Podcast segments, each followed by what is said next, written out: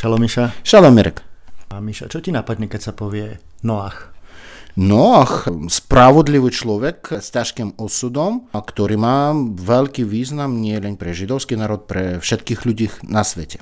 Milí poslucháči počúvate Košer podcast Denika N. Ja som Mirek Toda a svetom príbehu potopy sveta a spravodlivým Noachom nás bude sprevádzať liberálny rabín Miša Kapustin. Šalom Chavrim. Šalom Chavrim. Šalom Chavrim.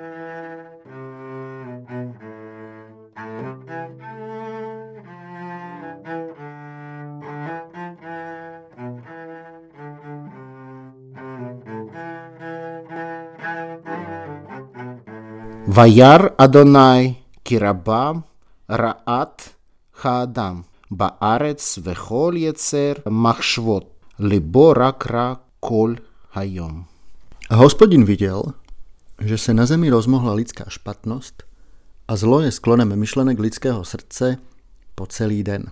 Tak to boli slova z Tóry a z kapitoly 6 z prvej knihy Mojžišovej o tom, ako Boh sa pozrel na to, ako sa 10 generácií po Adamovi vlastne ľudské pokolenie spustilo veľmi zlým smerom. Čo sa vlastne dialo? Prečo bol taký zhrozený z toho, čo videl? Lebo veci sa menili, čo sa týka všetkých živých bytostí. Nešlo sa len o ľuďoch, ale a o všetkých živočichoch. Niečo sa dielo zle. To vysvetliť, čo samé, ale pravdepodobne išlo to mimo Božieho zamyslu, vtedy, keď on stvoril celý svet, živý svet. Je o tom napísané aj v texte, že živočichy mali sexuálny styk s inými druhami, druhami živočichov a kvôli tomu nešlo to tak, ako bol ako bol pôvodný Boží zamysel a treba bolo niečo s tým robiť. Inak by som povedal, že pán Boh chcel zničiť tú prvú verziu stvorenia sveta a zmeniť ju na druhú verziu. Podľa mňa je to veľmi zaujímavé, to mi pripomína, keď píše sa nejaký program, počítačový program, tak už e, ľudia nadávajú na tú verziu a treba ju opraviť a urobiť ďalšiu verziu, ktorá by vyhovovala ľuďom požívačom. Nový operačný systém. Presne tak. A áno, viete, že to sa mení každý raz, lebo to sa vyvíja v často zlý spôsob, nejaké chyby a tak ďalej. Ale na druhú stranu ja nemôžem povedať, že pán Boh urobil chybu. A svet bol perfektný, keď on ho stvoril, ale ľudia a iní druhy živočichov ho menili na vlastný osud a tie zmeny boli katastroficky zlé hovoríme, že je napísané, že bolo nejaké bezpravie, korupcia a nemohlo to pokračovať tým smerom vlastne a pán Boh rozhodol veľmi, tak by som povedal, kardinálne. Tak rozhodol sa, že to všetko resetuje a tak ako si teraz, keď si chcete vlastne updatenúť uh, telefón na nový operačný systém, tak musíte si stiahnuť novú verziu a keď sa tá verzia stiahne, tak ten mobil sa musí reštartovať, vypnúť a zapnúť. A čiže dá sa povedať, že tento operačný systém ako keby bol v podobe tzv. Noémovej archy, ako ju určite poznáte z Biblie, teda Noachovej, Noachovho plavidla a boh si vlastne vybral jeho na záchranu ľudstva. Prečo si vybral práve jeho? A je napísané, že len Noach a jeho rodina boli spravodlivé, že oni sa nezúčastnili v tých veciach, ktorých sa zúčastnili ostatní. No a pri ňom je veľmi zaujímavé, teda píše sa v Tore, že Noach bol spravodlivý muž vo svojich pokoleniach bez vady. Čo to znamená, že mimo svojho pokolenia by možno nebol bez vady? A možno áno, že máme porovnovať rovnaké veci. Často ľudia porovnávajú napríklad dnes, keď hovoria, že nová generácia, pozrite si na tie deti, že ako môžeme ich porovnať s tým, keď sme boli deťmi, že toľko času používajú mobily, internet, že my sme v ich roky tak nerobili. Ale podľa mňa nie je možné tak povedať, lebo no, najprv tie časy, keď predchádzajúca generácia bola deťmi, vtedy ešte neexistoval ani internet, ani a, telefón. Po druhé, oni mali iné záujmy a dnes e, vtedy ľudia viac čítali knihy, vtedy ľudia možno pozerali telku, mali radi chodiť do knižnici, ale dnes časy sa zmenili. Veľa vecí, veľa informácií deti si nájdu cez internet A otázkou je, že záujmy sa zmenili a kvôli tomu môžeme porovnovať deti, ktoré žijú v tej istej generácii. Možno povedať, že áno, že pozri si, že možno by, možno by, si zlimit, možno by som zlimitoval tvoj čas používania internetu a aby si robil niečo iné s inými deťmi. A išiel vonku a zohral s nimi, že niekedy je to lepšie ako, ako hrať v telefóne. A čo je veľmi zaujímavé, teda vybral si Boh Noacha na, na záchranu ľudstva a prikázal mu nech zhotoví loď. My tomu hovoríme v Slovenčine, že archu, Noémovú archu, aj mu povie, ako má vyzerať, z akého má byť dreva, aká má byť veľká a tak ďalej. A Jan Divecký o svojej knihe Príbehy Tóry vlastne píše o takej veľmi zaujímavej symbolike, že v hebrejčine sa slovo archa povie teva a teva zároveň hebrejsky znamená slovo. Navyše keďže vlastne bolo prikazané, aby tá loď bola veľká 30 x 300 x 50 lakťov, čo v gematrii predstavuje hebrejské písmena lašon, čo vlastne znamená jazyk alebo reč. A divecky to vlastne vysvetľuje tým, že Noach, ale aj my, by sme sa mali pred vonkajšou skazou skrývať do slov, tóry a modlitieb. Áno, je to veľmi pekné vysvetlenie. Áno, je to postavené na kabale.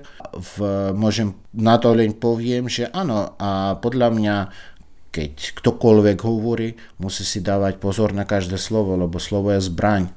A vtedy, keď ľudia, ktorí robia so zbraňou, od začiatku sa učia, že e, treba si dávať veľký pozor, lebo aj dobrý účel môže byť zlým, môže mať zlé následky. A kvôli tomu treba si dávať veľký pozor na každé slovo, ktoré my používame v svojej reči, lebo to má veľkú silu. Tak, Noach teda posluchol a postavil tú archu. Koho tam mohol zobrať? Čo tam všetko mohol zobrať?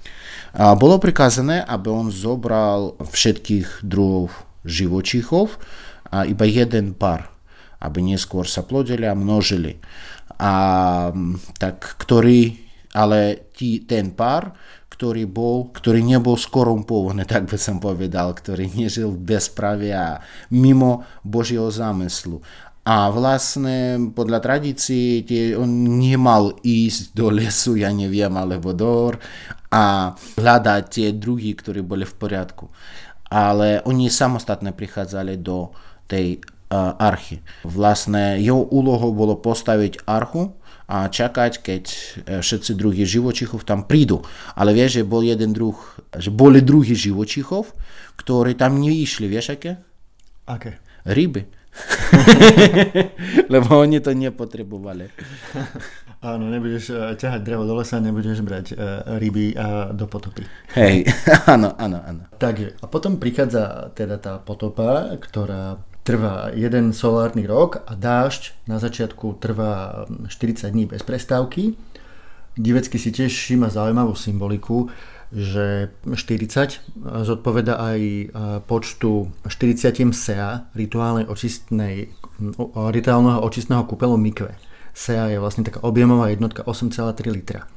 A že vlastne 40 krát SEA je vlastne objem, koľko by mala mať vody rituálna kúpel podľa tradície. Čiže tam vidí tiež divecky tú symboliku s tou potopou. Z ľudí, kto tam bol? Okrem Noacha a jeho ženy.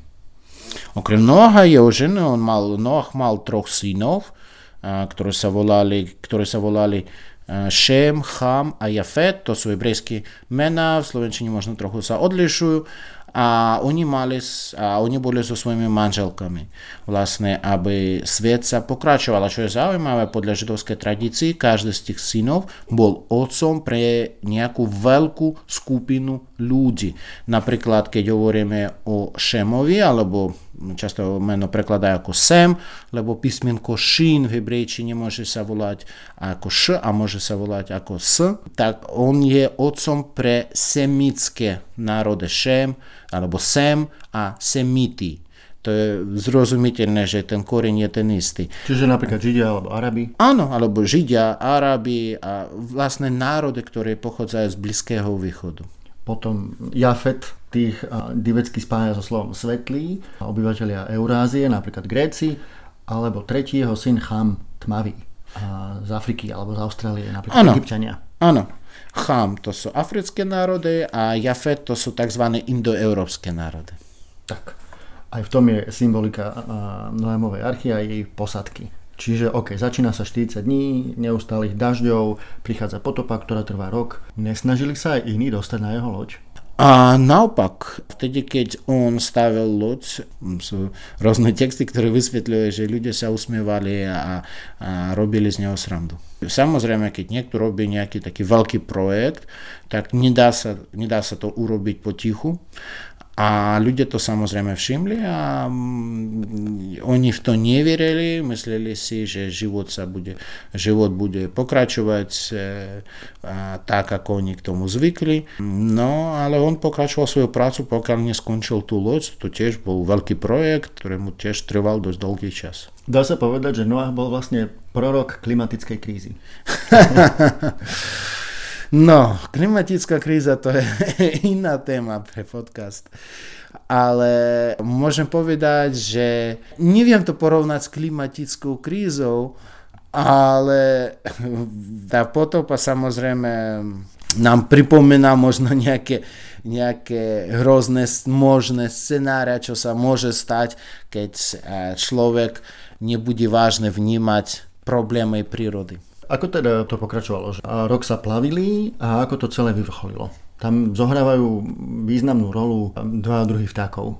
Áno, tie vrány a holub. No a chcel zistiť, či potopa sa skončila, či už je zem bez vody, či voda išla dole. Na to on posielal vtáka, aby vták skontroloval, čo sa deje, že či už je nejaký kus zeme, kde sa dá kde sa dá zastaviť. Vrana to nie, posielal najprv vrano, vrana to nezvládla, ale holub doniesol vetvičku, to symbolizovalo, že už, uh, už sú rastliny, znamená, že je zem.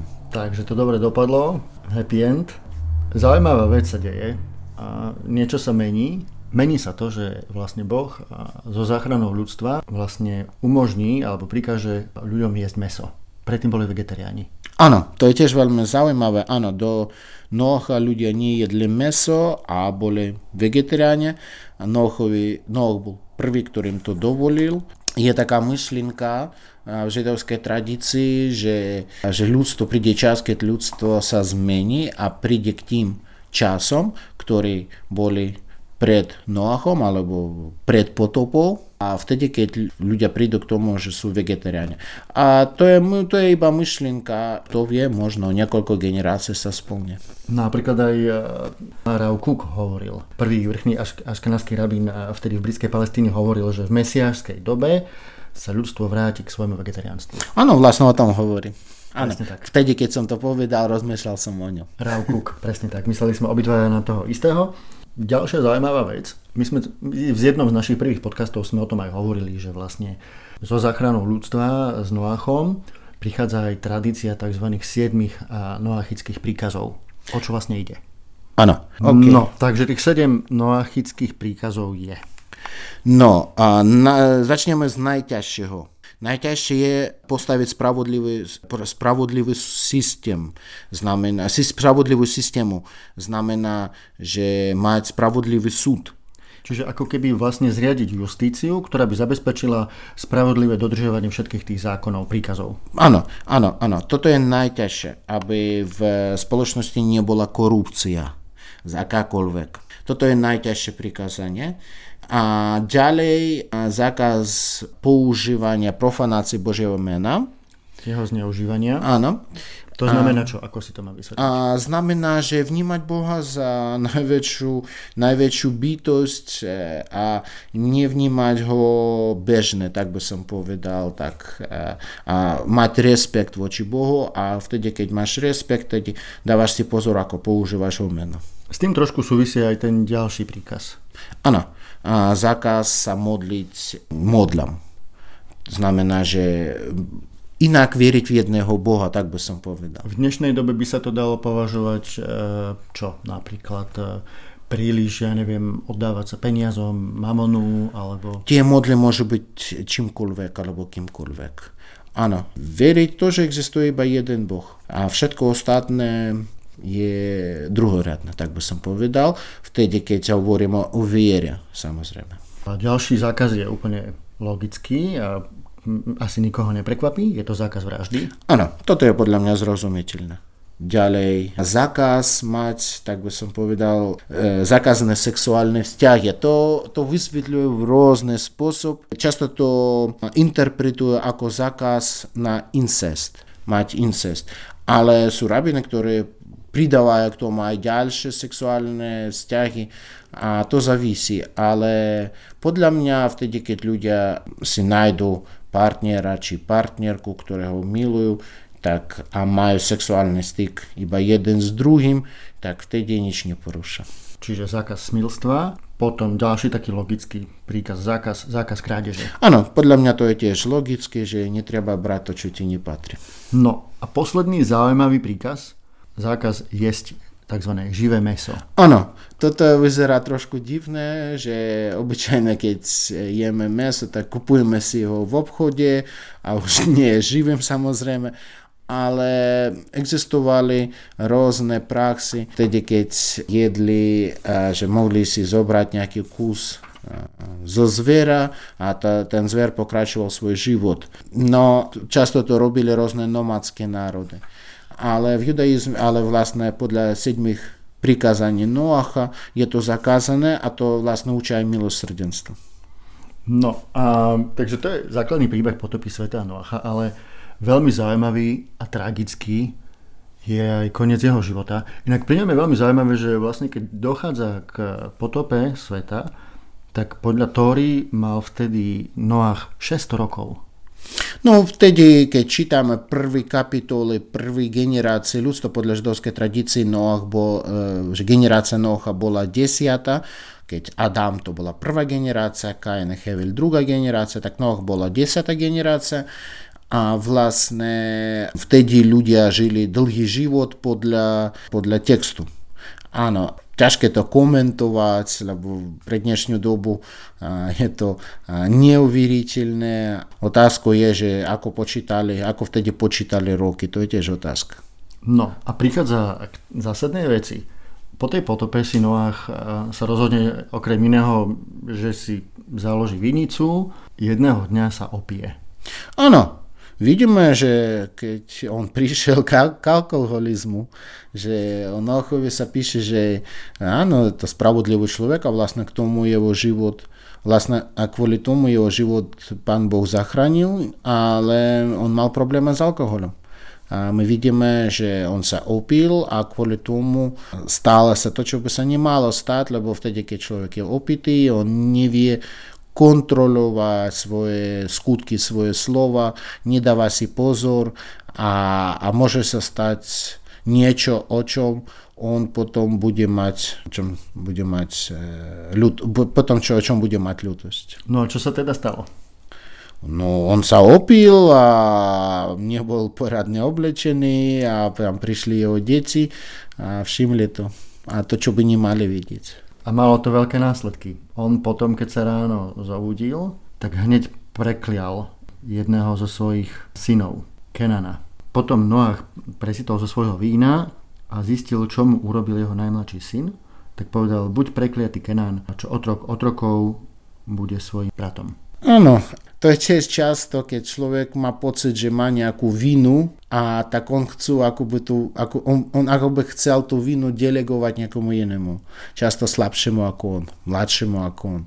Tak vtedy on ako by delegoval svoju vinu, že sa opil a bol a bol holý inému, Kenanovi. Nepriznal si chybu. Áno, nepriznal si chybu, ale na druhú stranu môžem pochopiť, že vtedy, keď človek sa dobre opil, tak keď ráno sa zobudí, a tak možno mu boli hlava má, nemá najlepší pocit, tak vtedy tiež môže urobiť nejakú hlúposť. Čiže sme vlastne svedkami v tore problému s alkoholom, opitia a potom ešte aj opice. Že je možné, že vlastne mal opicu v to ráno a Noach a nebol ešte úplne triezvy. Áno, a tiež je zaujímavé vlastne, keď hovoríme, že Noach bol spravodlivým človekom, ale aj spravodliví ľudia času času môžu urobiť nejakú chybu. Tak, život nie je čierno Určite nie. Tak to bol príbeh Noacha a potopy sveta. Ďalšie zo série podcastov, v ktorom s Myšom Kapustinom rozoberáme základné príbehy histórii. Minule sme rozoberali Kaina Chevela, predtým sme rozbrali Adama, čiže na budúce si povieme, čo Miša. Teda by sme mohli pokračovať Babylonskou väžou. Áno, Babylonská väža je výborný príbeh. Na to sa môžete tešiť v jednom z budúcich podcastov. Aby sme nekončili takto smutne po nešťastnom opití sa Noacha. Ale nie je to príliš smutné, lebo to je iba časť vety, lebo vieme, že ľudstvo sa pokračovalo a to dáva nádej, že aj vtedy, keď napríklad, že sú rôzne apokalyptické teórie, vo všetkých náboženstvách máme nejakú apokalyptickú časť, tak ale čo je dôležité? Dôležité si pamätať, že áno, keď hovoríme o apokalyptických časoch, tak áno, nevyzerá to dobre pre ľudstvo, ale to neznamená, že je to totálny koniec pre všetkých. To znamená, že vždy ľudstvo bude pokračovať, že niekto sa určite zachráni a ľudstvo v tom bude pokračovať. A Noh je príklad. A vlastne, čo je tiež dôležité, čo sme nepovedali, že na nebe bola duha a duha je symbolom, že Pán Boh nikde nepotrestá ľudstvo potopou. Treba povedať, že po tej potope ešte Noach žil 350 rokov podľa Tóry, čiže zomrel, keď mal 950 rokov. No podľa mňa to je dobrý vek. Celkom slušný. A Miša, dneska vlastne začína, keď to nahrávame, Sukot, Sviatok stánkov. Máš pripravenú suku? A už dúfam, skoro bude pripravená. Aj artefakty na to dôležité máš Áno, to samozrejme už to mám pripravené, všetky čtyri druhy rastlín. Dobre, tak prídem ťa skontrolovať, čo povieš? A poviem, že by to, že by to bolo dobre. To je dobré, to je dobré mať e, hosti do suky, do stáno, to je, to je požehnanie. Veľmi sa teším. A môžete aj vy, zoberiem vás tam potom. Tak a povieme si aj vtip, nejaký dobrý, Miša? Vtip? Mhm. Uh, no.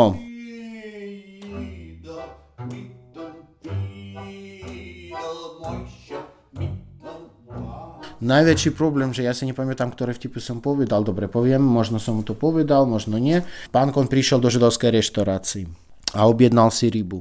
Čašník mu doniesol, čašník neskôr mu doniesol tú rybu Pán Kon to ochutnal a odstránil sa od tej ryby a zavolal čašníka, prišiel k nemu čašník a, čašník, a, a pán Kon mu hovorí, prosím vás, zavolajte sem pána kuchára, ja nebudem jesť túto rybu. Čašník na neho pozera s prekvapením a hovorí, ale na čo, prosím vás, volať pána kuchára, on to tiež jesť nebude. To je zaujímavé, ja mám tiež pripravený vtip, v ktorom figuruje zákazník a čašník. Rabinovič sedí v kaviarni, objedná si pohár čaju a noviny Pravda. Čaj vám hneď prinesiem, ale pravdu nie, hovorí mu čašník. Sovietský zväz zanikol a pravda už nevychádza. Nasledujúci deň príde Rabinovič do tej istej kaviarne. Znovu si objedná ten istý čaj a tú istú pravdu. A znovu dostane tú istú odpoveď. Keď príde do kaviarny ďalší deň a objedná si znovu čaj a pravdu, Povie mu čašník toto. Vážený pane, objednali ste si čaj a pravdu. A ja som vám už trikrát vysvetlil, že sovietský zväz sa rozpadol a pravda už nikdy vychádzať nebude. Ja viem, ja viem, ale keď ja to tak rád počúvam stále dokola. Áno, vieš o pravde tiež je taký vtip, že len v Sovietskom zväze sa dalo kúpiť pravdu za 5 kopiek. Počúvali ste Košer podcast denníka N o potope sveta a Noachovi a my vám želáme Veľmi pekný týždeň. Šabuatov. Šabuatov.